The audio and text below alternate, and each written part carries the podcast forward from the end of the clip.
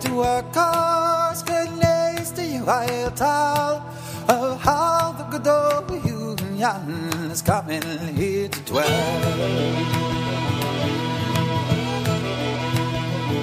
Tell me which side are you on?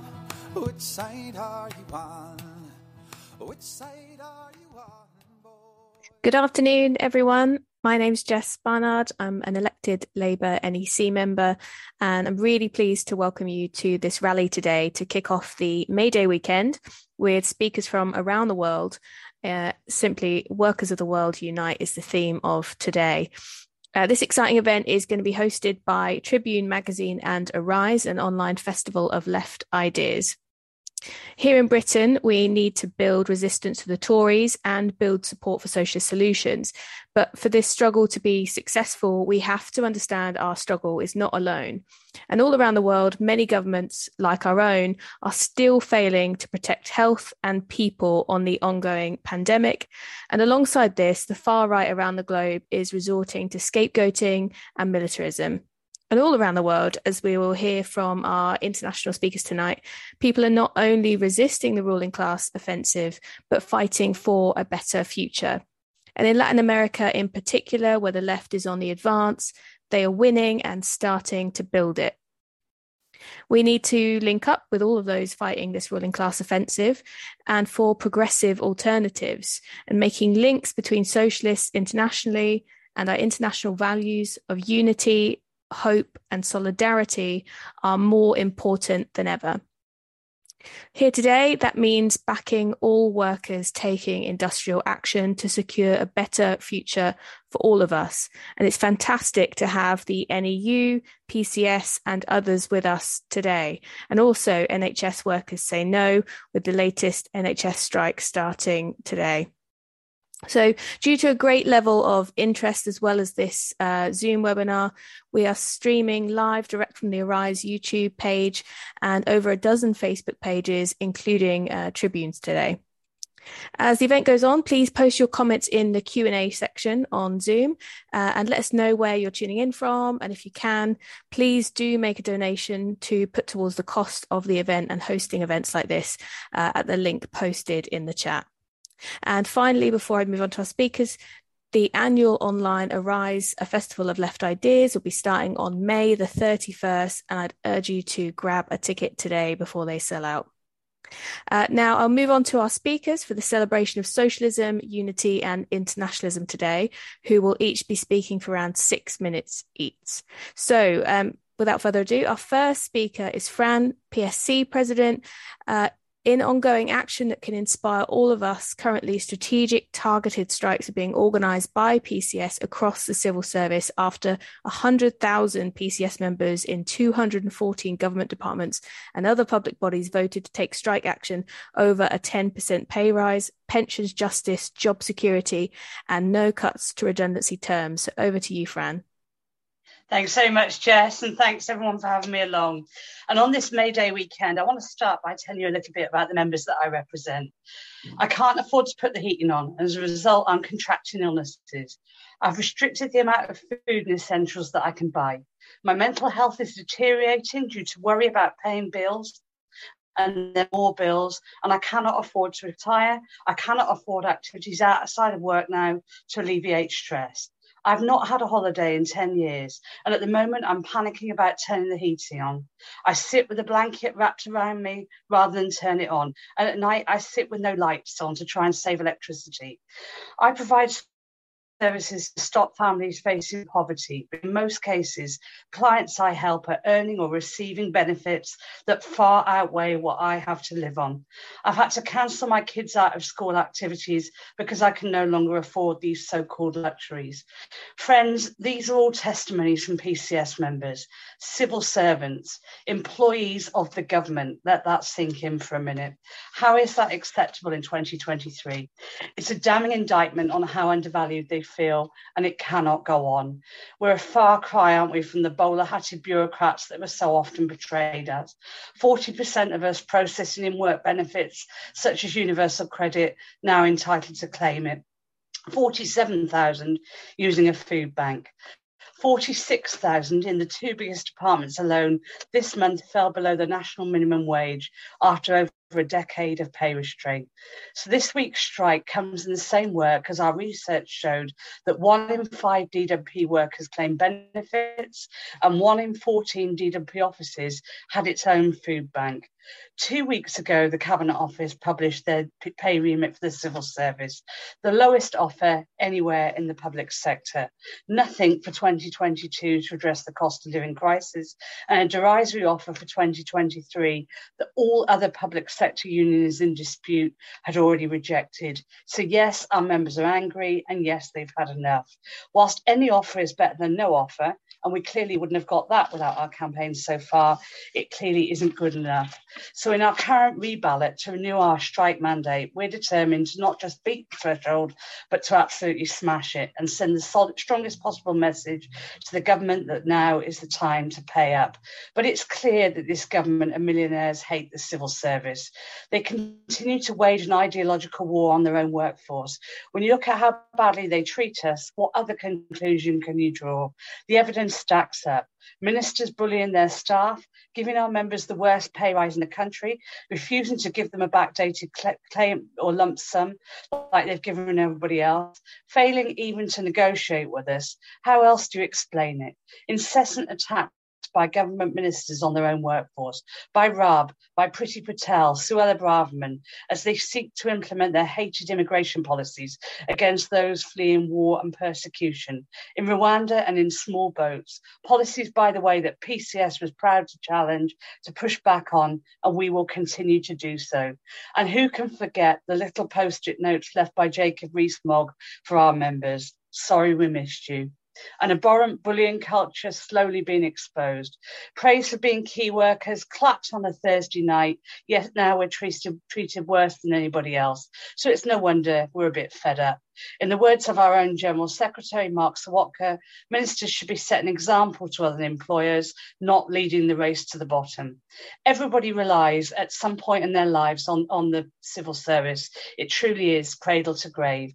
Who doesn't know someone who's claimed child benefit, purchased a home, ordered a passport, claimed some type of benefit, claimed furlough during the pandemic, needed a driving license, driven on British roads, eaten British, British produce? Our members deal with all those things and so many more.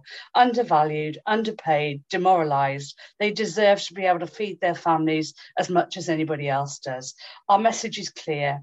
Our strategy of targeted action is not going away in so many different areas, including our passport office members who've been out for five weeks.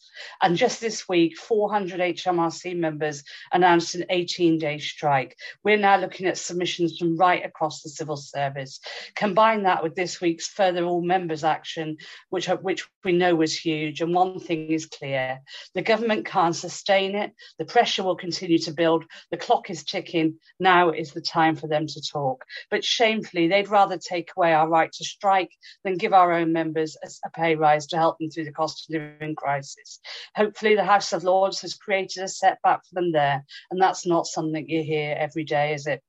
So, what are we going to do about it? Because clearly, you know, it's all well and good us talking about all of these things, but we have to have some sort of action. We need maximum solidarity. We need as much unity as it's possible to muster. The most determined purpose in what has already been a long and hard struggle. And that is why we have to unite like we've never united before. We owe it to our members in struggle and we owe it to our class. This week, we've had International Workers' Memorial Day, where we as a movement come together to remember those that have lost their lives at work, renewing our commitment to fight for the living and make work safe. This long weekend, we're celebrating workers every, everywhere for May Day or, in, or Workers' Day as it's known, the day we commemorate the struggles and gains made by workers and the labour movement across the world. What greater way to honour and celebrate both than by standing together at the time of these visions attacks government and saying that enough is enough. We won't stand by and see our pay cut, our pensions, terms, and conditions um, decimated.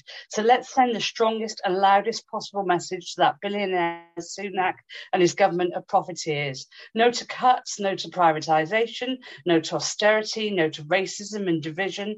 The working class paid for your last crisis. Now it's time for the rich to pay up. We need to be united with all other workers in struggle. Let's stand together campaign together, defend workers, defend services to the public, and defend the right to strike. Together, we're always stronger. United, we can push this rotten government back. Let's do everything we can to win together. And on behalf of PCS, I send you our solidarity. Thank you for listening.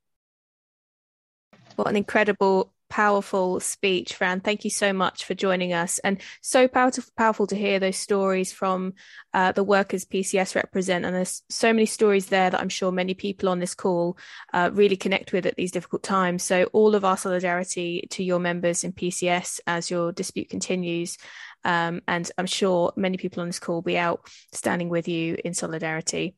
Um, we're now going to hear from Niamh Sweeney, the NEU Deputy General Secretary. The NEU is demanding a fully funded, above inflation pay rise for teachers and support staff and effective action on pay for supply and other educators. NEU betters have been taking action to, to demand better from government for teachers and for pupils. So I'm going to hand over to Neve now. Thank you, Jess. Friends and colleagues, thank you for the invitation to speak today.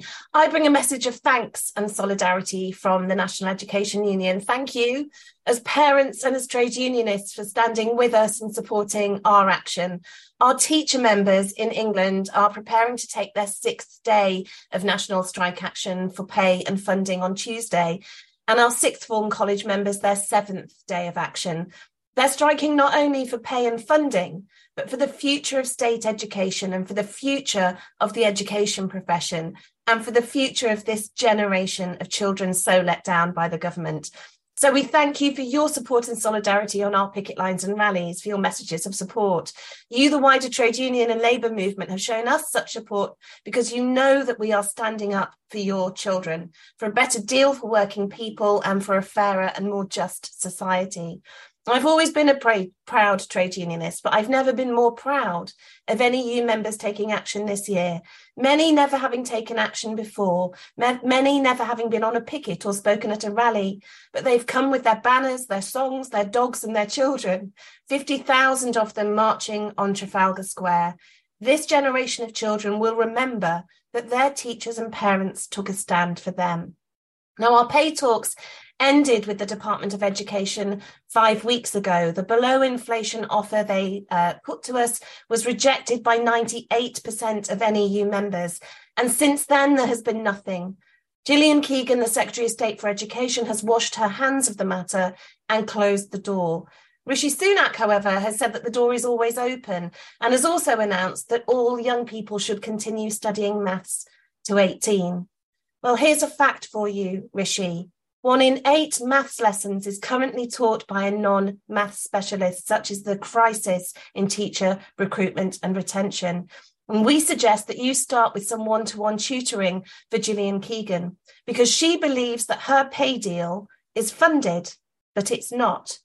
Gillian believes that the 2 billion announced in the autumn statement covered the offer. It did not. Gillian believes that the National Tutoring Programme for COVID catch up was a good deal. It was not. Millions of pounds has been returned to the Treasury because school leaders could not afford to match the government's funding requirements of 60 40. School leaders were not prepared to make staff redundancies to buy into the government scheme.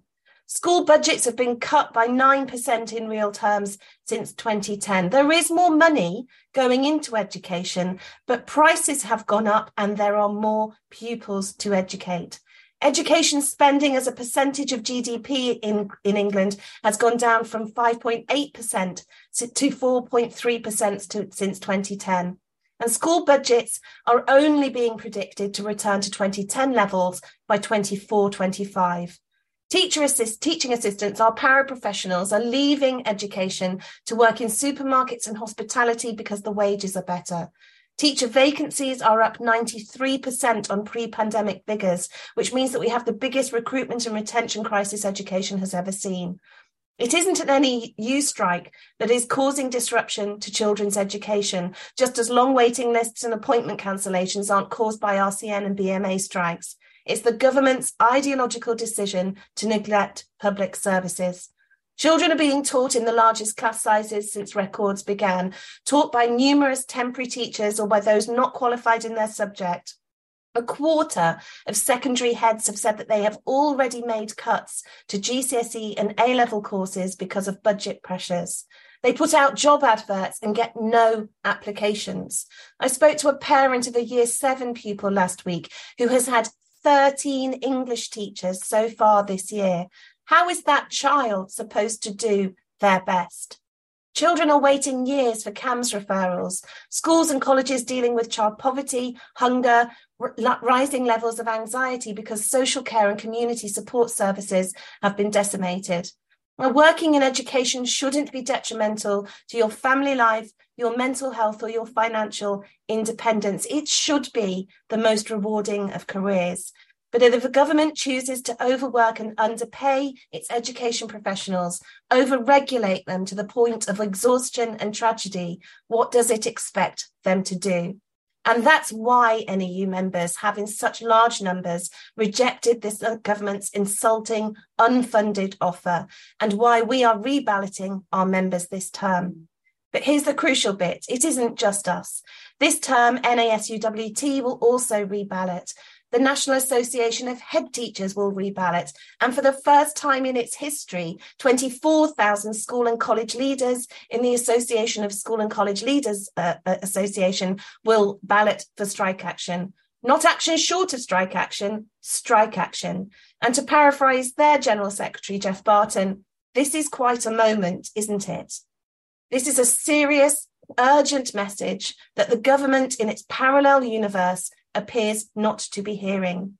The NEU knows, like you, that if we want to live in a society that values all its citizens, has supportive, thriving communities, then it needs a government that values those who work in public services. It's time for the government to value education and value educators, and it's time for the government to pay up. Solidarity. I could not agree more, Niamh. Um, thank you for such an important update uh, on the fight that the NEU is facing, a fight for workers, for jobs, and for, of course, young people's education. Um, our next speaker is Matt Wrack, the FBU General Secretary. The FBU are at the forefront of campaigning against the Tories' new proposed anti trade union laws. And many of you will know Matt from his support for many socialist causes and campaigning over the years. So I'm really pleased to introduce Matt Wrack. Thanks very much, uh, Jess, and greetings, everyone, and greetings from the Fire Brigade Union uh, for May Day to workers across Britain and, and indeed internationally. Uh, and we're very proud of our internationalist tradition in the uh, Fire Brigade Union. And I, I, thank the two previous speakers for setting out two of the very important areas of struggle that workers in the UK are facing. Uh, attacks on workers' uh, pay, particularly in the public sector currently, and the resistance that we have seen over the past year has been uh, inspiring. And uh, I want to touch on that, but I want to touch particularly on the theme that Jess has mentioned the question of workers' rights and how we defend and extend them. Uh, in our own industry, the fire and rescue service, we've actually settled on pay. Uh, our members voted by uh, a turnout of 84% and a 96% vote to settle a pay dispute after voting previously uh, by 88% uh, for a strike and in Northern Ireland, 94% for a strike. Uh, and the feedback that we've had is that our members uh, are content to, to, to settle pay for this year, but don't think that is a resolved pay for the long term. But it puts us in a good position for the future to consolidate and to build our union's strength. But the background to that, we've said uh, in explaining that to our members that we have two elements that uh, have been vital to settling uh, uh, the pay battle this year. First of all, we have the right to collectively bargain. We do not have a pay review body. Uh, and secondly, we have the right to strike. And those two elements have been absolutely crucial to making progress and to uh, forcing our employers to move uh, from their original pay offer of June last year. Uh, we now face threats to both of those elements. First of all, through a white paper that the government has introduced to threaten to remove our UK wide collective bargaining rights and to replace them in England at least with a uh, pay review body. Uh, we aim to uh, uh, campaign and to, to defeat that attack. But secondly, the right to strike. And we can see with the latest minimum strikes, minimum service level bill currently uh, w- uh, working its way through Parliament that uh, there is a fundamental attack on the right to strike of hundreds of thousands of, of workers. Uh, meaning that workers uh, would be required to, in certain circumstances, work despite having voted for a strike. Uh, it's a hugely undemocratic attack on workers' rights, and it's part indeed of a 44 year onslaught in the UK on trade union rights. The position of our union, indeed the position of the TUC, is that all anti union legislation should be scrapped, and that's a demand we should place on the Labour government, particularly, however, that the two most recent bits of legislation, the 2016 Trade Union Act and this minimum service level bill, if it becomes law, must be immediately repealed by an incoming uh, Labour government. And those are the challenges that we have uh, set out before our, uh, our movement. Now, in the uh, TUC recently and in letters to other affiliates, the FBU set out uh, some aims that we think uh, should be discussed. The aim of building a mass movement, a genuine mass movement, including a discussion around the issue of non compliance with this legislation should it be passed. And it is likely to be passed ultimately, despite the recent defeats in the House of Lords. The government has the numbers in the House of Commons to push this anti worker law through. Uh, now, that has raised some eyebrows in the movement and raised some criticism of us uh, and others raising it. But our concern is that if the movement simply says that we will fight this politically and possibly legally, but we will then comply we set ourselves up to endlessly fail. As each new piece of anti union legislation is brought in, the trade union movement simply adapts uh, and adopts it.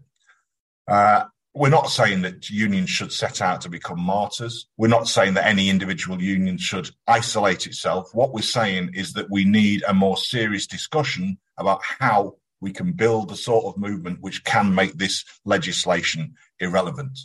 And interestingly, despite the criticism that we faced on that front, within a matter of days at the Scottish TUC, we heard the new Scottish First Minister make a very important statement that the Scottish Government would never use a work order under this legislation if it becomes law.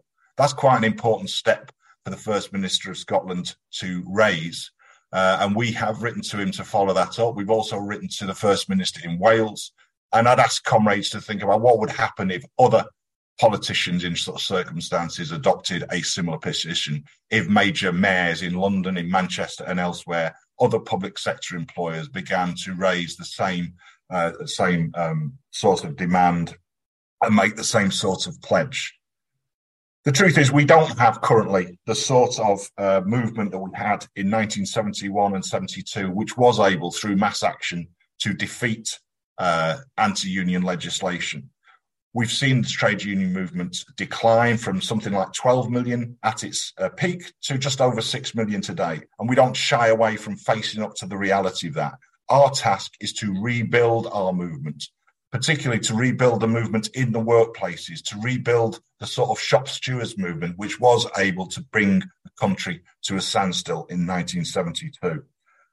And that may sound like a tall order, but I think on this uh, May Day weekend, we look back to the lessons of the past, to previous times where we have made significant breakthroughs.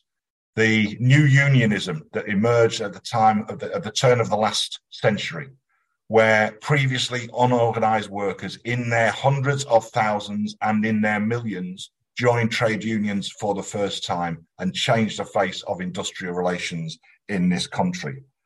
And I'll finish on this point, Chair that uh, the reason our uh, trade union rights are being attacked is because this government and indeed this system has nothing to offer working people other than endless attacks on our rights, endless attacks on our public services, and endless attacks on our wages. They want to prevent workers from fighting back, and that's why they introduce new legislation to seek to control us. But we have fought back in the past. Workers today are fighting back. And if I finish on this one point about that new unionism that uh, introduced mass trade unionism for the first time in this country, it was also led by, in many cases, by socialists, by people who had a different vision of how things might be, who understood the need to organize in the workplace, but also to set out to workers the idea that it doesn't have to be like this. We don't have to accept endless attacks on our rights and our living standards and the future of young people. We can offer the vision of an alternative society, a socialist society, and we should place that on our banners today and this May Day weekend. Thanks very much. Thank you so much, Matt, for that powerful, powerful speech. Workers will absolutely fight back. I'm sure everyone on this call is a member of a trade union uh, already. If you're not, please join one. Uh, and as Matt said, organising in our workplaces is so important in this fight back. And we could not agree with you anymore on the the commitment a future Labour government must make uh, to repeal anti trade union legislation.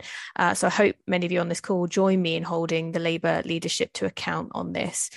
Uh, before we move on to our next speakers, I just want to thank our trade union representatives for taking the time out to speak to us today among all the many fights for thousands of workers that they are leading and organising. Um, if you are enjoying these speeches so far and are appreciating these events, please do make a donation using the link that's been posted in the chat uh, to make sure we can keep bringing you more events like this. Uh, we're now going to move on to our international speakers. Uh, we're going to be starting with Miriam Amancay Colque of Bartolina Sisa Resistance, who will update us on the ongoing struggles in Bolivia as people there are seeking to build a better society for the many, not the few, as part of the new advances in Latin America. Over, over to you, Miriam. Thank you, comrades, and revolutionary greetings to you all. We are here to celebrate May Day to celebrate the workers' struggles and achievements and the struggles of the oppressed around the world. It fills me with emotion to remember my Day because as a trade unionist, I had great experiences of fighting for equality and justice in Bolivia.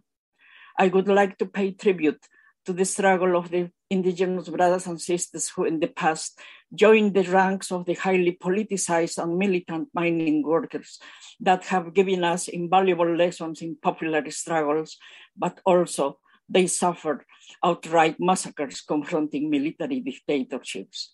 In 1967, the Catavi and Siglo XX mining workers decided to contribute one day's wages to support Che Guevara. And on St. John's night, June 24, the Barrientos dictator, by orders of the USA, sent the army to massacre them. He set up military bases in mining towns under the pretext of fighting communism, banned the trade unions, and reduced miners' wages. The same year, Barrientos and the USA carried out the assassination of Che Guevara. When General Juan Jose Torres became president, he withdrew military troops from the mines, restored wages, trade unions, and a popular assembly was born. However, another dictator, Colonel Banzer, took power. Torture, killings, and disappearance were his trademark. And in Argentina, as part of Plan Condor, General Torres was assassinated. I am myself a survivor of the Achocalla concentration camp. We lived 18 years of military dictatorships until four courageous mining sisters defeated the Banzer regime, and in 1982, democracy was recovered and the neoliberal period began. IMF measures followed, and with Decree 21060, in the name of workers' redeployment, more than 30,000 mining families were thrown out onto the streets. I vividly remember that at the same time here in the UK, in 1984, the historic miners' strike began, which became one of the most bitter industrial disputes. In 2006, the movement towards socialism with Evo Morales won the elections, and he took a historic step to dignify the indigenous people who for centuries lived exploited, exploited and marginalized. Now, the great majority is empowered, could walk the streets that were previously forbidden to them. Evo never had privileges. He, he was born and raised in the countryside and became one of the best presidents of Bolivia. And every May Day, we remember Evo's historic decision when he, with no fear, nationalized the natural resources. Before Evo, Bolivia belonged to transnationals, not to Bolivians. The IMF even had his, its offices in the Bolivian Central Bank. Evo defended our sovereignty. He expelled the US ambassador, US and US aid when they intended to turn Bolivia into another Yugoslavia, and the historic process of change began. Evo changed our lives. Now, we recognize that the world crisis affects economies in general, and Bolivia is no exception to this. And the reactionaries are taking advantage of the economic hiccup, trying to once again destabilize the country. President Luis Arce assures everybody that with the approval of the new laws, an immediate solution will be given to the economy. He also assures us that he will continue with industrialization programs, diversifying the economy, and the substitution of imports. The government has just increased wages up to 3% and 5%, and we look forward to more job opportunities and to continue improving the living and working condition, conditions of Bolivians. We oppose any attempts to introduce neoliberal measures dictated by the IMF or other international organizations. We salute the cooperation and integration agreement signed between Bolivia and Venezuela. This strengthens the unity of our peoples and reinforces regional integration. As many of you said, the mass mobilizations defeated the 2019 coup in Bolivia, and the movement towards socialism returned to the government. And this has been a true inspiration to the left around the world. Now, we want to make sure that President Luis Arce stays on the left, implementing the MAS working plan. As Leonardo Loza, senator of, the Tropic of Cochabamba, said, a lot of blood was shed to build up the process of change in Bolivia, and this process cannot be reversed. Only by following the anti colonial, anti capitalist, anti imperialist struggle, we will achieve the liberation of our people. Because imperialism does not rest and is still intending to take over Latin America's natural resources and Bolivian lithium with the pretext of being a matter of national security for USA. They spend trillions running the war machine, invading countries, installing military bases, imposing criminal sanctions and blockades. They have no morals. We say loud to them Latin America is not your backyard. Last, we send fraternal greetings to all workers in the struggle against austerity, NHS workers, teachers, public sector workers. The right to strike is a basic right for all workers and should be respected. And yes, we will also fight the anti refugee bill. Workers of the world, unite to break the chains of injustice. Long live internationalism. Thank you. Thank you so much, Miriam. Long live internationalism. Thank you for joining us today. Uh, we're so grateful for you for joining us to take the time out uh, to talk about anti colonial, anti imperialist, and worker struggles in Bolivia. Solidarity to you.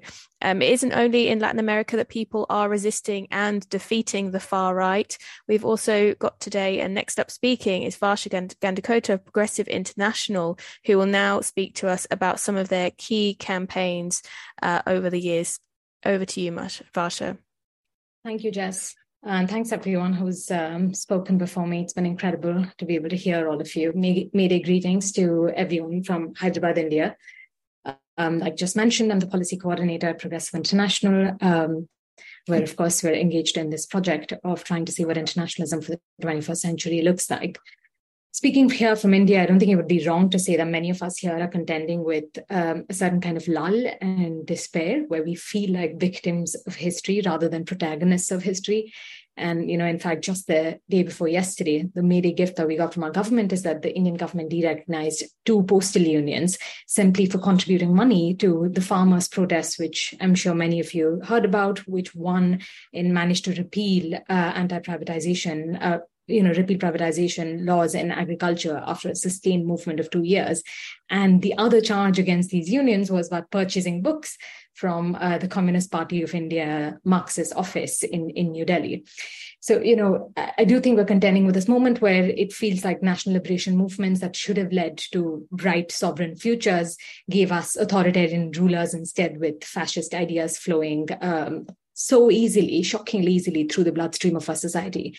And I don't say this as uh, an easy condemnation, right? I do spend a lot of time thinking about why it's so difficult for so many of us here today to uh, believe that a radical alternative is possible. And I know that some of the speakers before me have spoken about that. I think this is quite true for quite a few other countries, not just in the global south as well, and leftists and other parts of the world. And in fact, it's, you know, the time that we live in is, is one where it's actually the right wing that's become the side with the, the big ideas. I know, you know, David Graeber used to speak quite a lot about this, but this wasn't always um, this wasn't always the case, right? For quite some time, actually, the attack line used to be that socialist revolutionaries were the ones that were too utopian, that we didn't understand human nature, that we had abstract ideals. But you see this, um, you know, shift kind of from the late 90s, where you get the utopian right, and they become the ones with the big ideas. They point to the fall of the USSR and say, we triumphed, you know, the alternative literally failed. Uh, and so we are the ones that we have a vision for the future. So, of course, you get structural adjustment that handcuffs you know, governments the global south prevents them from charting their own history, a point about sovereignty that Miriam spoke so uh, articulately about. You get extractive multinationals, of course, that force workers to surrender to global supply chains rather than at the cost of uh, prosperity of their own communities. And you essentially get this kind of small group of uh, kind of trained elite that say, yeah, shut up and listen to us because you know, even if it's complete wretchedness that we're putting you through now, at some point you're actually going to get this utopian future where there's going to be a lot of prosperity.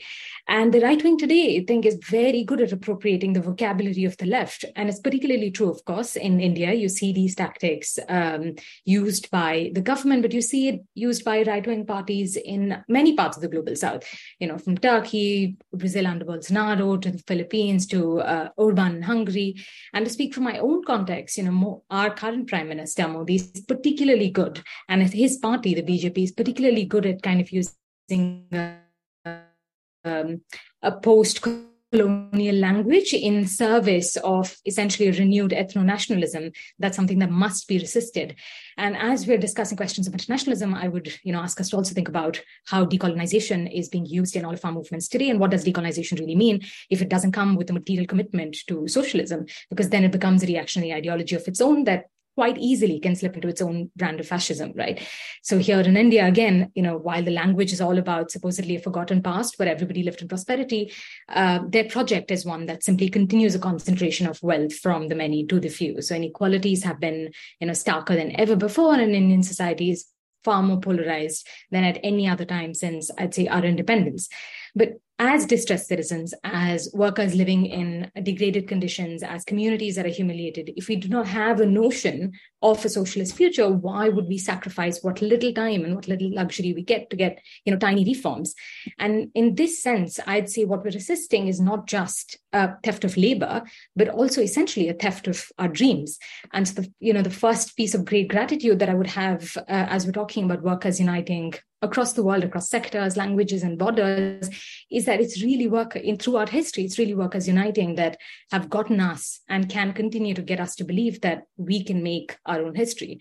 And of course, one can't do that by merely repeating it, right? We could meet on Zoom every day and talk about hope and ambition until um, until it blew in the face, but I doubt it would engender um, our uh, kind of faith in our collective capacity to overcome the present. So, when I think about how change enters the air of a society, I want to speak a bit about the effect that I think unions and workers uniting has in society. For instance, I'm often asked about uh, political education. It's obviously a question that we here in India are contending with in quite a serious manner.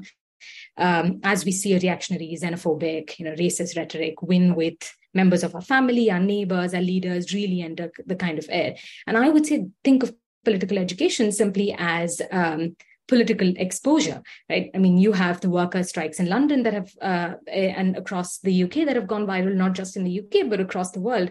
And as inflation takes over the UK and people are faced with, you know, real cost of living crisis, there's of course been, as we all know, and as you've all talked about before, a tremendous amount of effort from politicians to say that an increase in wages is will actually lead to an increase in inflation. Now, you don't need to organize, you know, economics courses to convert people to your side, right? All one had to do, including people here in India, was to Mick Lynch at the time of the rail workers strike to realize that the argument is wrong. It is working people throughout history that have developed the sharpest understanding of you know participatory democracy through collective political action, and it's again working people that have done the sharpest articulation of it to the rest of the world. Now it's a different you know matter and a different tragedy, of course, that it does not become theory and reach our textbooks and schools because workers are constantly fighting against traditional intellectuals and that are trying to say hey your lived experiences suggest one thing but that's wrong.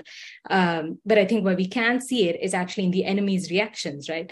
So the story that i began with of the two of the derecognition of the two trade unions in in india can be understood now and seen in a different light. If you read a different announcement that was made at the beginning of the year where a joint platform of 10 central trade unions, where millions of millions of members, if you think about all of the uh, central trade unions coming together across different sectors, essentially announced a year long agitation uh, against what they termed an anti um, anti-worker and anti-national policies of the government. So they were talking not just about a scrapping of labor codes that allowed for precarity, uh, ending privatization, guaranteeing work, but they were also talking about, you know, migrant workers. They were also talking about in the urban-rural divide.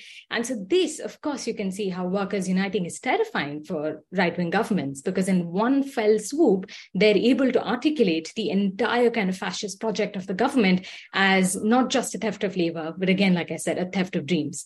Um, and just if I have a couple of minutes, I'd like to say, you know, a little bit, there are other cracks in the wall that I think working in transnational projects has helped illustrate for me and that I've learned so much from, for example, with the Make Amazon Pay campaign, which of course brought together workers from around the world and brought the, and got workers to strike together in 200 locations, workers in 40 different warehouses going on strike together to say, you know, we recognize the common enemy and we're going to organize across borders which of course is incredible. But there were other interesting pieces that i learned right? For for example that sometimes it's simply about scaling the struggle up spatially. So polish workers and german workers or the us workers and mexican workers in border areas realizing that they have to make sure that they walk out or strike at the same time so that amazon the company could not then reroute its traffic through facilities on the other side of the border to neutralize this impact of labor resistance. They didn't actually need the rest of the kind of 45 unions to go on strike at the same time they did find, and I know this is the logic of port resistance, for example, that's always existed through history,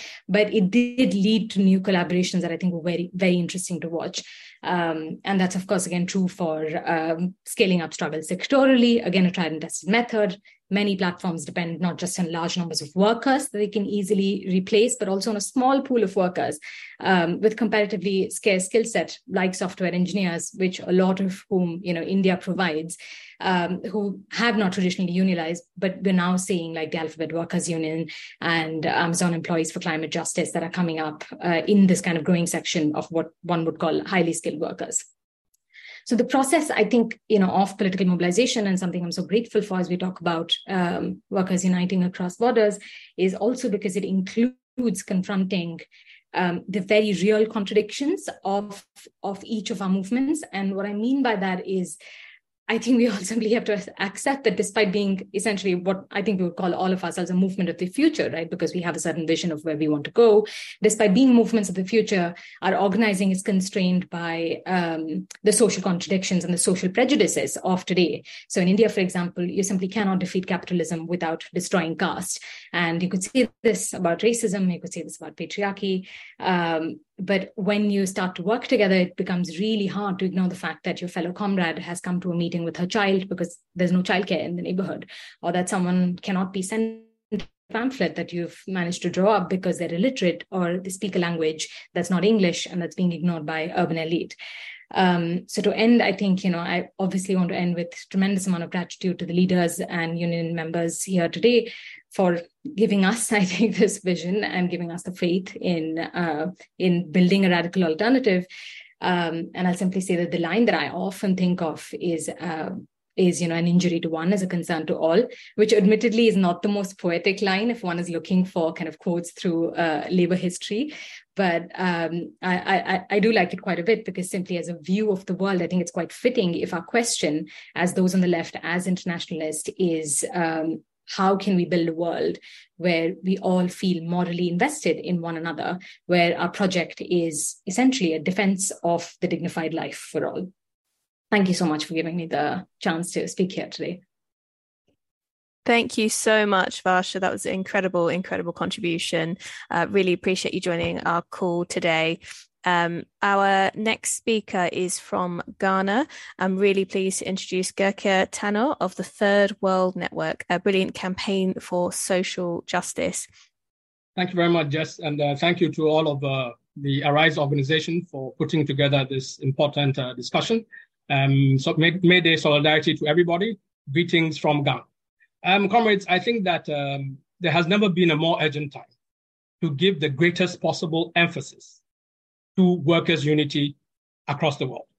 I think there has never been a more urgent time to insist and to show that workers in the global south and in the global north either fall together or rise together.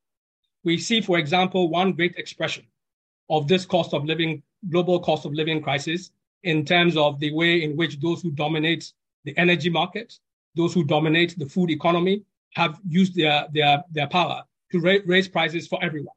They have not said that because we are multinational companies from the global north, when the price of global energy goes up, we are going to, uh, you know, give more pay to our local energy workers or to local people, uh, you know, our, our local working classes so that they can better afford food and so on. On the contrary, any profit from the global south goes to intensify the strength of the multinationals, of global capital, of the ruling classes in the, in the global north to even squeeze further, to undermine the rights that uh, workers have won in the past and to continue and vice versa as well, to, the, the, to intensify the super exploitation taking place in, in, in the global south as well. And for that reason, that, that emphasis on our unity is important because they're one of the mechanisms by which the global ruling classes are able to prosecute this agenda is not simply because of their monopoly over productive resources, over the wealth that all of us, you know, contribute in creating for society and for the world. It is also true, others, others have said, including Varsha, who just finished speaking from India, it is also true that they invest a lot in weaponizing any possible division among us. We see it in terms of the conflict that is taking place at the global, at the level of global imperial uh, competition in Ukraine. We see it in the in the ratcheting up of tensions in uh, Taiwan, for example. We also see it the length and breadth of the global south. In the Sahel, we see what the, the, the, the role of US imperialism, French imperialism, EU allies like Germany, the crisis that is causing there. We see it in Sudan, where the exploitation of ethnic divisions, the exploitation of the fact that different fractions of the ruling class control different assets and are seeking to you know, uh, uh, extend that control over the whole uh, entire project uh, uh, in, in Sudan, you know, is leading to the bloody civil war that, that we're seeing right now. And that bloody civil war entraps both the ordinary people of Sudan and British workers, for example. All those who are in the NHS, who are in Sudan, those who have um, a dual nationality, those who have multicultural families, and so on and so forth. So, comrades, it's important for us stressing this division to be able to counter it with what will be the basis of the unity that, that, that we have. And I think that for that we we we we keep have we have to go back and remind ourselves of what many of the previous speakers have, have, have emphasized, which is that our power lies in the fact that we are majority of working people in the world are responsible for creating the wealth of the world. Even though we recognize that that wealth has been so you know unequally grabbed, that eight people in the world have more wealth than half the entire population of the world, that the three richest men in the world have more wealth than every single woman in Africa combined. That's almost 700 million people. These are the extremities of inequality, which also reflects in the unequal circumstances that different sections of the global ruling, global working classes confront. So there's endemic poverty in Africa. Nigeria, a country of only one sixth the population of India, has overtaken India as the single, the one single national location of the greatest concentration of absolute poor people in the world. In Africa, informality, precarity, earning less than $1 a day is, is, is rife. But nonetheless, That doesn't mean that we ought to point to those who are in the formal sector, those who are in more stable conditions, those who have the right to unionize and to strike, to say that they are beneficiaries of the super exploitation that informal workers are getting. Not at all. In the same way as you know, whatever profits are being made is not given free to those who are in the formal sector, whether in the global north or in the global south. Likewise, we, we have that. And unless we are able to put, put, put our agenda for fighting back for economic justice, for fighting back for greater equality, for fighting back for building our organization, our decision making power, so that we begin to take increasing control of what happens at work to ensure that there's workplace justice. Unless we're able to marry that with a call for radical equality among all the ranks of the working classes themselves, I think we will confront problems. We have to make it our daily fight against racism. We have to fight against patriarchy and w- women's oppression. We have to fight against LGBT abuse and uh, uh, uh, oppression in places like Africa and everywhere else. And of course, we have to fight against ethnic conflict, religious sectarianism, and, and, and so on and so forth. And for that, I think, again, we have to see that it is not simply a, a good idea. It is impossible if you are in Sudan today, or if you are in East Africa, or West Africa, or wherever else in the global south, to disconnect the fight with a decent livelihood for, with, with, with the fight for climate justice, for example, and for environmental and ecological sustainability. Because our rulers, you know, I, I understand what Miriam and others have said about the challenges that, uh, you know, ruling that the unequal power, even within the ruling, the ruling classes, implies for some of the radicalization that occasionally some minority of the global, the global South, uh, uh, uh you know, uh, leadership, those who find themselves into, in governmental office under pressure and on the basis from movements from below can have progressive, progressive politics. But ultimately, we also have to remind ourselves that our ruling class, as long as there are workers to exploit, will always find a way to do so. If, be it in partnership with global capital or be it on their own terms domestically, they will always find a way to push conditions down and, and so on. In other words, we have to be alert to the fact that the, the basis of our, of, our, of, our, of our unity, which is our class politics, our class orientation and in terms of our location within the, the, the, the world production system is also the, the basis of, of our unity socially as well, in terms of the rights of the informal, the rights of the weakest, the rights of women, and so on. Unless we scale up everybody, and unless we are able to stand together to deliver gains for each of us, and unless within our own ranks we have a notion of affirmative action, that the, those who are the most vulnerable and the weakest in, in terms of, you know, must gain equality, and so that we all rise uh, uh, together, unless we have universal demands which which require which, which insists that no matter where you are in the world, there's a basic minimum of food security, of nutrition that you have, of education, of public services, of health, of jobs, of incomes that you have. And that is deliverable in every single society. A country like Ghana, where I'm speaking from now, is one of those at the front line of the new uh, uh, global debt crisis, just like Zambia, just like Sri Lanka, just like Pakistan. A country like Ghana has to spend about 70% or more of, of, of, of total revenue at this point in time servicing, uh, uh you know, uh, uh, international debts. Okay, but at the same time, we find, and the ruling class and the government will tell us that this is a national crisis. Everybody has to chip in, and so on. But we know how this debt came about.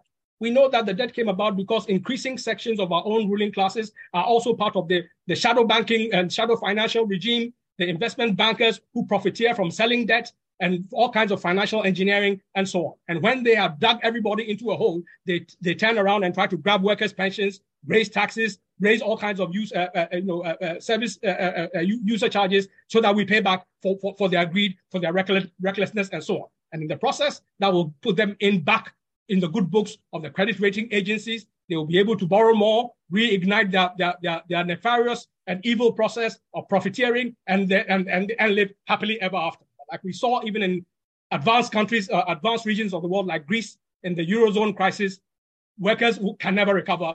You know, there are workers who will lose their lives, they will lose their health, their whole livelihoods will be shattered uh, on a long-term basis uh, uh, uh, from these, these kinds of things. And unless, again, comrades, we, we are able to join this struggle for, for economic justice, for workers' power, with the struggle for the climate, the struggle for food security and so on, we, act, we risk dividing our, our, our, ourselves even more perniciously, especially if we don't build uh, uh, uh, movements which, right from the start, fight on the single issues and the concrete issues, but also seek to link them in, in, in, in, a, in a systemic, in, in, a, in, a, in an agenda of, of, of system change. Because if not, farmers who are driven to the, to the ground pastoralists and herding communities who are driven to the ground are each, are each other's throats. If not, the informal sector uh, uh, uh, street workers are driven, uh, you know, uh, uh, into a hole where those who have formal jobs are, are, not able to, you know, find find ways to connect with them They may defend their pensions, but then uh, uh, uh, uh know, have nothing to offer to those who, who are excluded from that that, uh, that that minimum security that pensions, for example, offer. So, comrades, we also need demands that and, ensure that that unity can be built. But above all, comrades, in addition to building our movements for social justice, in addition to building our workers' organizations to fight for workplace justice, in addition to building the, the uh, all of this, we also need political organization explicitly based on our class politics. Because we need a home, a permanent home, where all the best of the activists from the women's liberation movement, from the climate justice movement, from the anti-poverty movement, from every other uh, aspect of, of the of, the anti-racist movement, and so on and so forth. We need a permanent home or any number of permanent homes where all these activists are working together, are cross-fertilizing each other, are learning from each other, teaching from each other. We need a home where when struggles go down, there are activists who are, because of the fact that they've kept the memory of those struggles alive, because of the fact that they have been in the forefront of, of, of advancing those struggles, are also able to keep hope alive, are also able to connect with new sources of resistance, are also able to help regenerate uh, uh, uh the, the, the, workers' movement and, to, and the movement for global justice. In other words, we are, we are in, a position, in a situation where you cannot increase property rights on land or on natural resources all the profiteering that goes on without uh, launching severe attacks on the rights of ordinary people. And you cannot prosecute that, those attacks on ordinary people without ensuring that you're weaponizing and manufacturing and regenerating every possible division that exists. You cannot do that without generating a sense that, that we are all hopeless and we are powerless and we can't confront this global jug- juggernaut and so on and so forth. So, comrades, I think that our lesson, our riposte to that has to be to recreate, regenerate, re energize, renew all the best of the traditions that over 200 years of struggle, over the 130 years or so of International May Day has culminated in, has taught us, and those are the struggles that we need to take, we, we need to take forward. Those of us in Ghana, when we celebrate May Day tomorrow, tomorrow, we'll be joining every single worker. We'll be doing so in the name of every single uh, section of the working people everywhere in the world. But we'll also be doing so with some specific emphasis on the question of our climate change, on the way in which you know, waste pickers and garbage workers, the so-called flotsam and jetsam in the in the in, in, in the world of slums that the American socialist, the late American socialist Mike Davis uh, uh, talked about, will be putting forward their struggles. We'll be putting forward the struggles of gig workers, like the the, the precarious uh, uh, uh, food couriers, and so on and so forth, to show that even among the weakest, so-called weakest, disorganized sections of, of working people, there you can find lessons of how to fight back in the 21st century that as long as people are part of the process of creating wealth for others, it gives them a structural location, not simply to unite with others, not simply to, to, to, to, to resist the onslaughts of, of, of capital, of imperialism, of, of, of climate predators, but it gives us the basis for building the kind of unities, the organizations that uh, you know uh, where, where working people can control take it into our communities and building the unities uh, for the kind of political, the distillation of political parties and and uh, and uh, those who are uh, uh, you know uh, championing the idea of revolutionary revolutionary socialism. I think Matt from the fireworkers, from the firefighters union in Britain, you know, put it far more eloquently than I'm I'm able to do so today. I just simply want to affirm the point that he made and the universal relevance of, of the lesson that he talked about in terms of socialists being able to offer a vision, not simply to the crisis of the moment, but in terms of the systemic crisis that is engul- engulfing us with the rise of the right, with the rise of racism, with the rise of war and conflict, with the, with the rise of the, the environmental crisis, of debt, and, and the, the cost of living crisis. Comrades, as long as we fight, we have, we have a chance. But that fight must be accompanied by radical leaps in terms of our learning, in terms of our vision, in terms of our strategies. And I'm very, very glad and proud uh, uh, to be part of a meeting today that puts those things to the fore and equips us better to take the, those struggles forward in practical ways tomorrow and, and, and beyond uh, uh May, May, May Day tomorrow as well. Long live internationalism, long live global justice. The world, we have everything in the world uh, uh, uh, to win. And, and as, and as a couple of great people said a hundred and more years ago, we have nothing to lose but our chains and, by, and the filth and destruction and the divisions that are being visited up, upon us. Together, we can rise, we can forge a new life, we can forge a new vision, we can forge new, new uh, uh elements of collaboration, of, of, of, of, of, of harmonization of our interests, new humanities, where we see, indeed, like Varsha said, that uh, you know when you touch one, you touch all. Those that sense of solidarity, I think we, we, we, uh, an event like this helps us to bring it uh, alive, gives it a real practical meaning. Forward with that. Let's move on with that from today into tomorrow and beyond. Thank you very much. Thank you for that excellent contribution. And I think I'm going to start uh, mine in a similar way. My name's Sam Browse. Um, I'm uh, one of the organisers behind Arise, um, who have organised the meeting today. Um, yeah, and I want to I want to start in a kind of similar manner um, and say that the call for unity and the struggle for socialism um, in today's rally title, I think, is at least as or the most important as it's ever been. Because this May Day, as we're faced with an economic crisis, a profound crisis in our public health um, and social care services, and a climate crisis of unprecedented scale and unrelenting urgency, we're seeing a ferocious response from the boss class in pursuit of their interests. That response is the rising cost of living as their speculation and profit hoarding drive up prices and drive down living standards, not only in the UK, uh, but across the globe. It's the rising racism we're seeing as migrants and refugees are scapegoated by the same governments responsible for stoking the wars and climate disasters that people are fleeing. It's the rising bigotry as we see across the world attacks on the rights and bodily autonomy of women and LGBTQ plus people. It's the rising geopolitical tensions for example, as bombs continue to rain down on Yemen, as the Palestinians endure ever growing oppression, and as the new Cold War thaws, intensifying the threat of nuclear war in Eastern Europe, bringing the doomsday clock one strike closer to midnight. And it's the rising global temperatures we've seen as everywhere capitalist governments vacillate in the face of a climate and nature emergency that's seen sea levels rise, species exterminated, and homes and livelihoods destroyed. Throughout all of that, runs one thread, and that's the defense of an economic and political system that prioritizes profits against the interests of the overwhelming global majority of people and planet. And where the business as usual parties of reaction are incapable of doing that, the boss class unites around the far right and fascists. And we've seen that, for example, in Italy, in the inheritors of Mussolini, Giorgia Meloni's Fratelli d'Italia. Socialism or barbarism isn't just a slogan, it's the choice that we're currently living through. So we have our work cut out for us. But where the cost of living, racism, bigotry, global um, temperatures, and tensions are rising, so too are people. Just look at the wave of strike action that started last July. That torch of resistance still burns in the hands of the PCS, the RCN, and NEU, who we've heard from today, who fight for all of us as they defend their pay and conditions and the future of our public services too. And look at all those who have taken to the streets against the fascists, who are shouting, say it loud, say it clear, refugees are welcome here, or they're drowning out the hatred of the homophobes. And look at the tens of thousands of protesters demanding the climate and nature emergency be treated with the urgency it requires.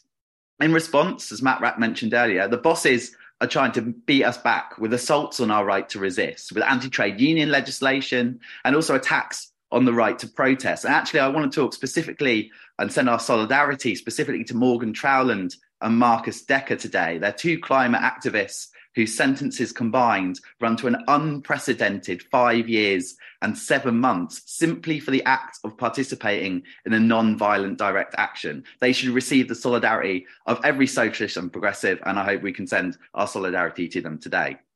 Uh, we must mobilize all parts of our movement to fight this assault. And we only have to look elsewhere, elsewhere in the world to see they can be defeated. And um, we've heard about the Indian farmer strike today and the example from Bolivia on this call. But most recently, just look at the, um, the recent presidential results in Colombia, which overturned decades of subservience to empire. And of course, in Brazil, where Lula, who was unjustly jailed on trumped up charges, is now once again providing le- leadership not only to Brazil, and I think this is important, but progressive opinion across the globe. So to win all these struggles means unity. We must refuse to be divided and stand with every worker under attack, whether they're migrants, women, LGBTQ, disabled, people of colour, or simply striking to protect themselves from low pay, poor conditions, and insecurity. And we need unity in action too, um, with far more coordinated initiatives on the left that build solidarity for our shared struggles and our shared demands for socialist solutions to the crisis we face, as the last speaker spoke about at length. And we need unity across borders too, continuing to support our comrades um, across the world, from Palestine to Peru, who are fighting for justice, democracy, and their right to a life free of exploitation. And it's fantastic to have speakers from across the world on the call today. I'll finish on this. Angela Davis said that optimism is a political act. You have to act as if it were possible to radically transform the world, and you have to do it all the time. Well, it may seem, stra- seem strange to say because I think we've been through a lot these last few years, but on this May Day, I am optimistic because it's not only possible, it's necessary. And across the globe, we are seeing people forcing that transformation. We have to join them.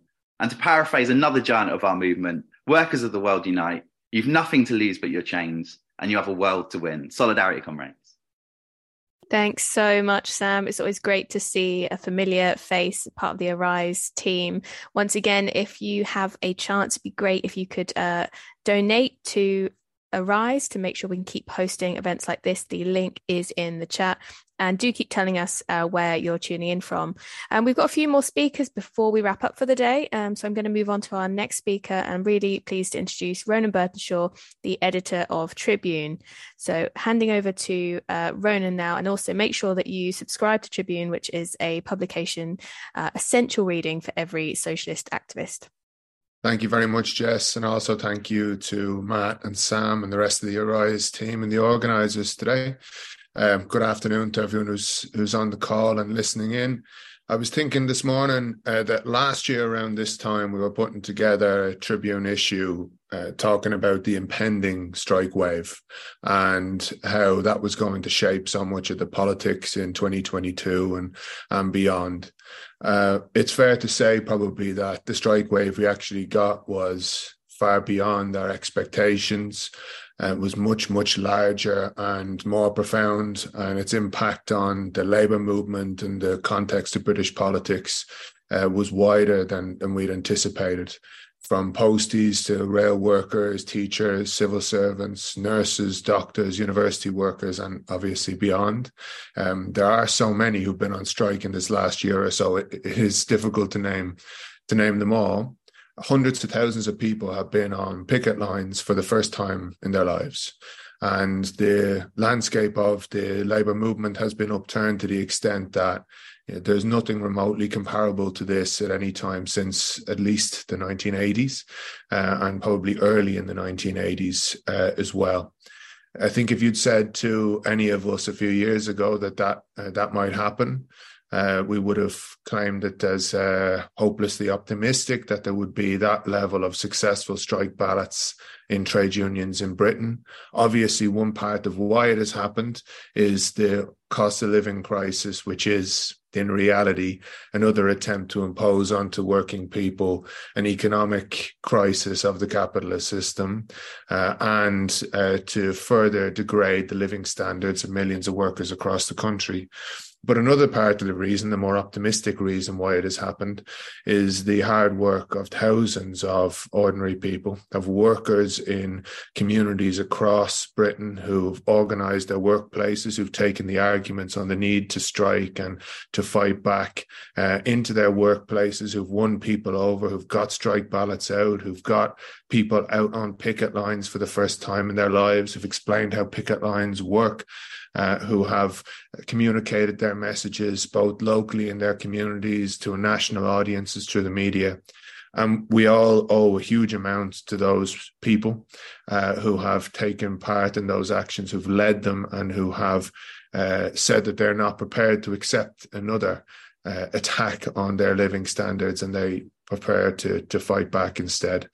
It is a historic moment, but it also leads, I think, to quite a lot of challenges for those of us in the in the socialist movement.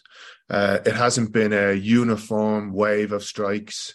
Uh, the private sector, as we have seen, has had far less strike activity uh, than the public sector. And even in those places where there has been mass strike action in the private sector, places like Royal Mail, we've seen an absolutely voracious corporate leadership uh, try to attack and destroy the CWU, one of Britain's biggest unions, uh, in that company, uh, and even threaten to drive the whole organisation into administration if workers didn't accept permanently reduced working standards, uh, pay, and conditions. And in the public sector, we've also seen the difficulties where you've got a government that is committed to austerity and to a policy of low wages, a government that has overseen already in the austerity era the largest fall in living standards in recorded history, the longest wage stagnation in, record, in recorded history. And these things force us to come to terms with both the opportunities and the limits of what we have seen uh, in the strike wave. That it is the case, um, as I know our comrades in, in the uh, education sector um, are leading the way on, uh, and we've seen some of this in the health sector and so on, that we need unified action, that it is not going to be enough in the context of uh, government and uh, a system rigged against workers to have fights in workplace by workplace on their own, that we need to have uh, more efforts to bring together strikes beyond those boundaries uh, and to win battles inside our trade unions to strike and, and fight together. And that it's not going to be enough to do all of this without political campaigning and the need to make an argument to people more generally in society, not least the millions of workers who are not in trade unions because of the nature, particularly in the private sector, um, of the deterioration of trade unions over decades, of how hard it is and how hard it has been made to, to organize. And part of that, as Matt Wrack referenced earlier, is uh, the landscape, the legal landscape um, that has been created for trade unions. And it's a major challenge that we all have to confront uh, at this point. Starting from Matt referenced, you know, the, the victory of the TUC in the 70s against that Industrial Relations Act. Of course, they didn't wait long before coming again. And really, it was starting from the 1980s. There's been an attempt to fundamentally change what trade unionism is about. And the ideological project of the Tories, which was not overturned by Blair and the Labour government either, uh, was to change the nature of what a strike was, to stop it from being about uh, workers stopping production and to change it into something that looks more like a protest. A few people with pickets outside uh, a place of work. And they did this by breaking union independence and making it so that the state had a right to come into our unions and set the terms around how strikes would, would operate, by criminalizing solidarity, making it illegal to have secondary actions where workers could uh, shut down production by working with other people along the, the production chain who are facing the same conditions, by imposing the thresholds most recently in the 2016 Trade Union Act, thresholds which, by the way, if they were imposed in the political system, would see hardly anyone elected in the upcoming local elections, um, thresholds which are far more severe for trade unions than they are for politicians. They attack the right to access uh, workplaces, which has made it so difficult in places like Amazon and major multinationals to organize. When we look at strikes like what has happened in France and the big battles there, well, they've made those next to impossible here through uh, through stopping political strikes, and they've also attacked collective agreements. The most you know the final nail in that coffin really as as matt has, has alluded to is the minimum service uh, law and we have to be pretty clear on why they are trying to do this if you look at the rail if you look at the fire uh, rescue services if you impose a law like this which says that the government has a right to set a minimum service that must be provided throughout uh, what you essentially do, as well as conscripting workers who want to strike to work against their will, as well as uh, leaving a, a, a, situation where uh, services must be kept open meaning that workers don't have a right anymore to shut down uh, production, as well as forcing workers to cross their own picket lines and picket lines of their colleagues or face the bankruptcy of the trade unions. What they're trying to do, again, is to fundamentally change what a strike is. To say, yeah, you can strike and show your protest and your opposition, but you can't shut things down. And the power of workers comes from the ability to shut things down, and it always has. It's the, the backbone of the trade union movement. Uh, whether we can uh, fight and defeat that law and overturn that whole idea of what trade unions are, are, about, which has been pushed by the ruling class in this country for so long, I think will determine whether this strike wave is seen as a last sting of a dying wasp or a genuine renewal or the beginning of a new stage of uh, trade union, labour, militant activity uh, in this country. Uh, I have a lot of faith partly because of the contributions of people on this on this call and their trade unions uh, and their activist groups like the NHS workers say no, who I know are coming up next. Um, uh, I have great faith in our ability to do that and to make it the latter case that this will be a period of renewal. But if that is to be the case, we have to be serious that this is the beginning of a long struggle uh, to rebuild, to revitalize, to reorganize the labor movement and trade unions, and to win a rebalancing of power and wealth away from capital, from corporations, from big business and the rich, and towards people who work for a living. So I very much hope that we're all committed to that. I think if we are, and we fight in a way that recognizes how long this battle is ahead, but also that it's the only battle that makes a society worth living in. Uh, I've got great faith that we can win it. So happy May Day, comrades, and uh, I'll see you all on the picket lines in the coming year. Thank you so much, Ronan. Brilliant to hear from you as always. Our penultimate speaker, uh, returning back to workers in struggle here is a representative from a campaign that I am sure everyone on this call has been following very closely. Um, so I'm really pleased to introduce Holly Turner of NHS Workers Say No on the fight for a decent pay rise in our NHS, including the action that's due to start this evening from the RCN and the broader fights uh, for the future of NHS and against privatisation. So over to you, Holly. Thank you, Jess. Thanks for the intro. Um, it's so great to be here, and I've listened to so many amazing speakers who have given us so many inspiring thoughts before me. Um, and it's brilliant to be here on the eve of May Day because for workers everywhere, May Day is our day and it's a day to be proud of the labour movement and its cause, which is the struggle for socialism. And I think so many of the speakers today have referenced this, but we're seeing workers everywhere standing up and demanding change in the biggest strike wave since the early 80s. And workers are demanding a world where we're valued, where we're paid properly, where we have safe working conditions, and we want to be in control of our situation. And people are organising to get that. And we want to demand an economy which works for the interests of all people, not only one which is boosting private profits and looking after the rich. Now, as Jess said, our strike starts at 8 pm tonight, and tomorrow nurses will be on pickets across the country. And I really want to urge everyone to join a picket and show support if you can. This week, we saw the health secretary drag us to court and actually cut our strike in half.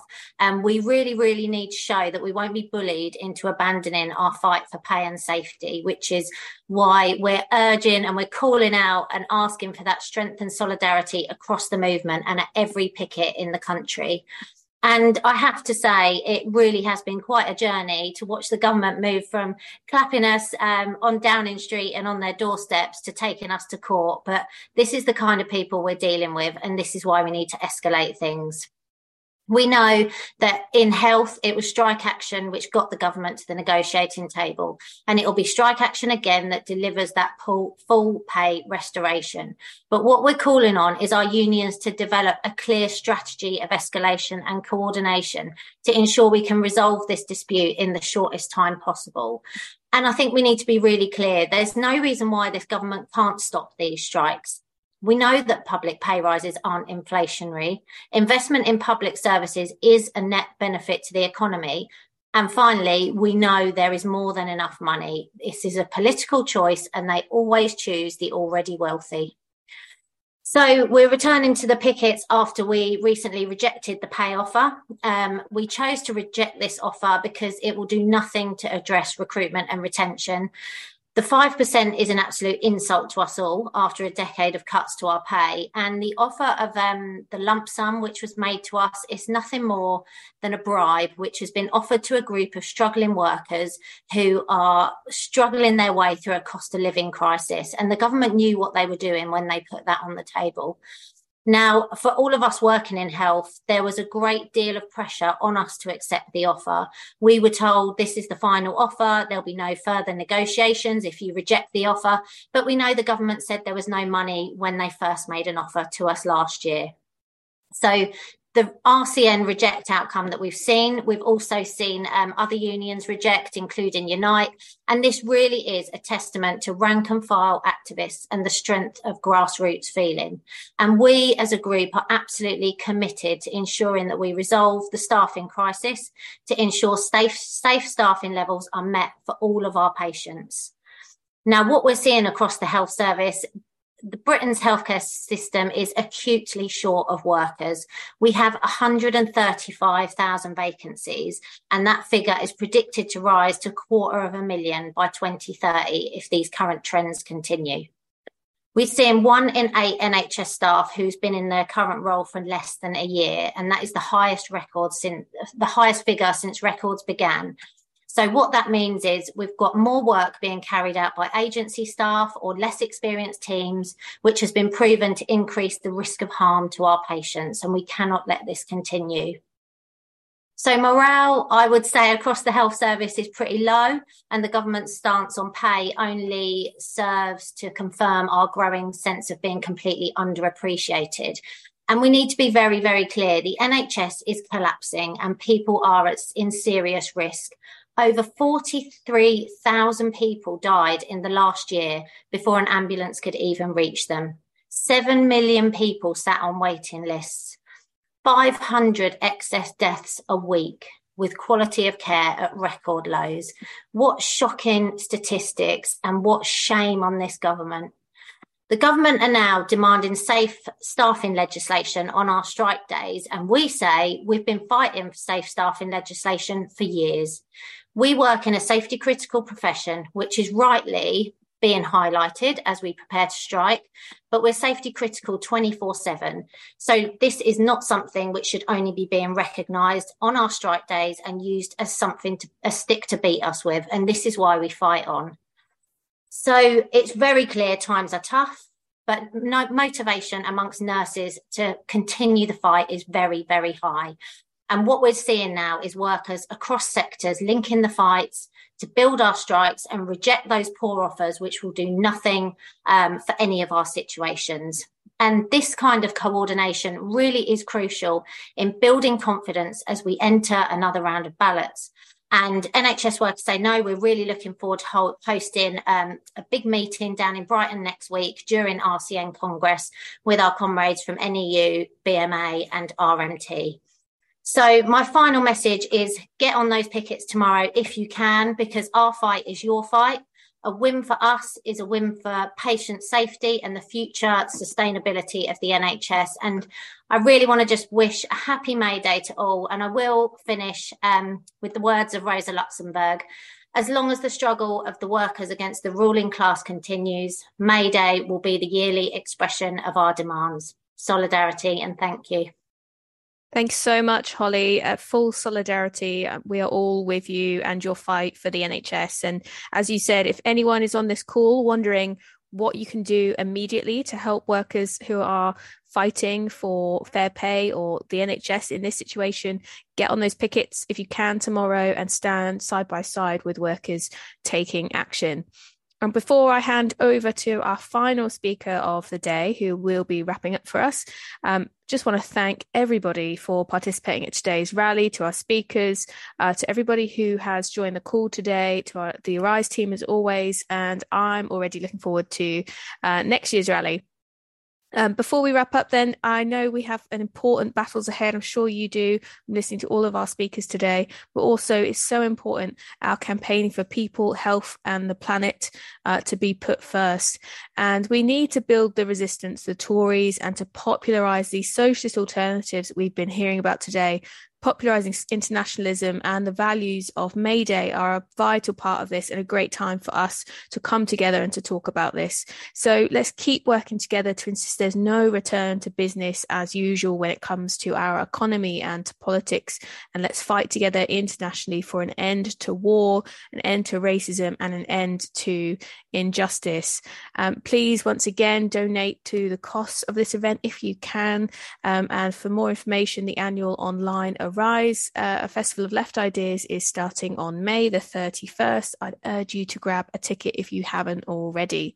A better and socialist future is possible, and we have a world to win. So let's do it together. Our final speaker, I'm really pleased to introduce you to. Uh, he he does not need an introduction really, but it is Richard Burgon MP, the Secretary of the Socialist Campaign Group of Labour MPs, and a great fighter for working people. Over to you, Richard. Thanks so much, uh, Jess. I'm delighted to be part of this uh, event today. It's been wonderful to hear all the speakers from the different trade unions and from uh, the workers, labour and trade union movements internationally as well. And of course, International Workers' Day is a day of celebration, isn't it? A celebration of our struggles as a class and a celebration of the role of the 99% that create the wealth in our society and keep our public services running. And International Workers' Day is a celebration of the movements that we've built to help to create a better world. And it's a celebration of the victories that we've secured in building that better world. Victories from securing the right to vote to the abolition of slavery, from the eight hour day to the creation of our National Health Service. It's a day that we remember those struggles and the giants of the movement who came before us. But it's also a day when we recommit to deepening our struggles to change society for the better. Because, as a great slavery abolitionist Frederick Douglass said, if there is no struggle, there is no progress. Power concedes nothing without a demand. It never did, and it never will. I think this May Day as well is also an opportunity, a celebration of one of the biggest shifts that we've seen in recent years. One big change that's frightening the powers that be is that the working class is back. Working people have taken a stand against attempts from the rich and powerful to make them pay for another economic crisis they did not create. And I've been proud to stand on picket lines with nurses and health workers, with teachers, with railway workers, with dockers, with cleaners and workers in the civil service, with lecturers and postal workers, with so many others over the last year. And the reason I go is to show my solidarity and support for their fights for justice. But they also give me hope because they make it clear to us all that working people won't take it anymore. And why should they? I'm sick to the back teeth of the rich and the powerful claiming that workers should just accept pay cuts to tackle inflation when wages are actually falling and it's the greedflation of the big corporations that's helping drive the soaring prices that we all face. And I'm sick of the rich and powerful, like the Bank of England's top economist did just this week, telling people to just accept that they're going to be poorer and poorer at the same time that corporate profits are soaring, and at the same time as billionaires are raking it in. The rich are getting richer because workers are getting less and less. As Victor Hugo said, the paradise of the rich is made out of the hell of the poor. Wages now are lower than they were 15 years ago. If wages had continued to grow of the last 15 years at the rate that they did in the 15 years before that, then each worker would be paid £11,000 more per year.